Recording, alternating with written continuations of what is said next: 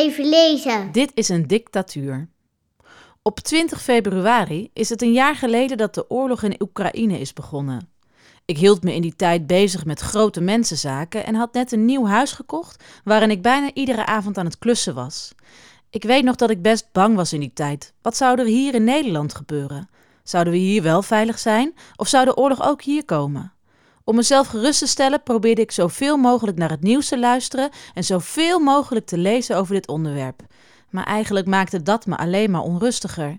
Ik kon maar niet begrijpen waarom deze oorlog was begonnen en wat het doel ervan was. Wat me wel hielp was een boekje waarin heel goed uitgelegd stond wat een dictatuur was en opeens lukte het me een klein beetje te snappen wat er in Oekraïne gebeurde. Heb jij wel eens gehoord van het woord dictatuur? Het is best een moeilijk en eigenlijk ook helemaal geen leuk woord. Weet je hoe het in het boek staat uitgelegd? Nou, als volgt. Een dictatuur is als een dicté.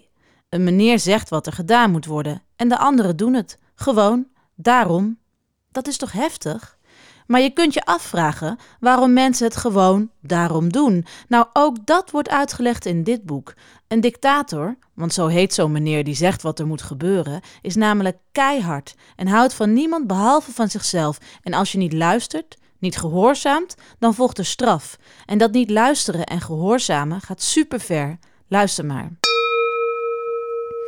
In alle dictaturen is het verboden om na te denken. Je mag alleen denken wat de dictator wil dat je denkt.